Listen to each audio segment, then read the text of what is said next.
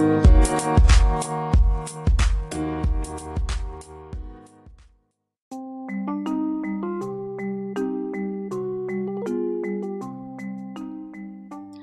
وسهلا بكم في حلقة جديدة واليوم أيضا سوف نتكلم تعابير شائعة باللغة الإنجليزية. وهذه التعابير تساعدنا أيضا في المفردات.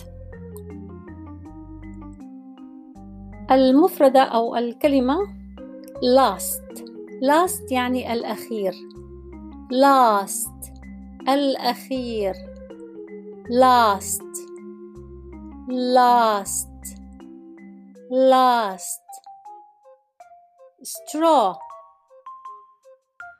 straw means قشة قشة straw straw straw the last straw القشة الأخيرة. The last straw. The last straw. The last straw يعني القشة الأخيرة ومعنى هذه العبارة يشبه المثل العربي الذي يقول القشة التي قسمت ظهر البعير.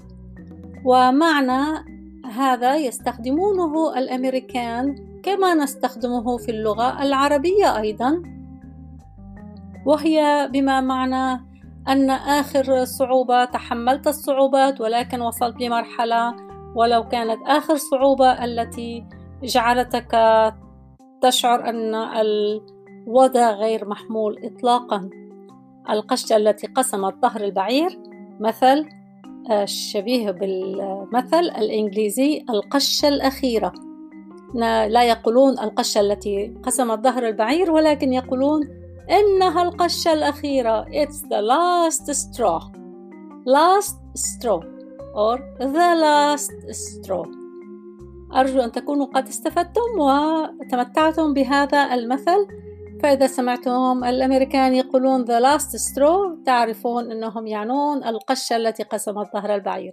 نهاركم سعيد وأرجو أن لا تكونوا في مرحلة تشعرون أنكم وصلتم إلى القشة الأخيرة.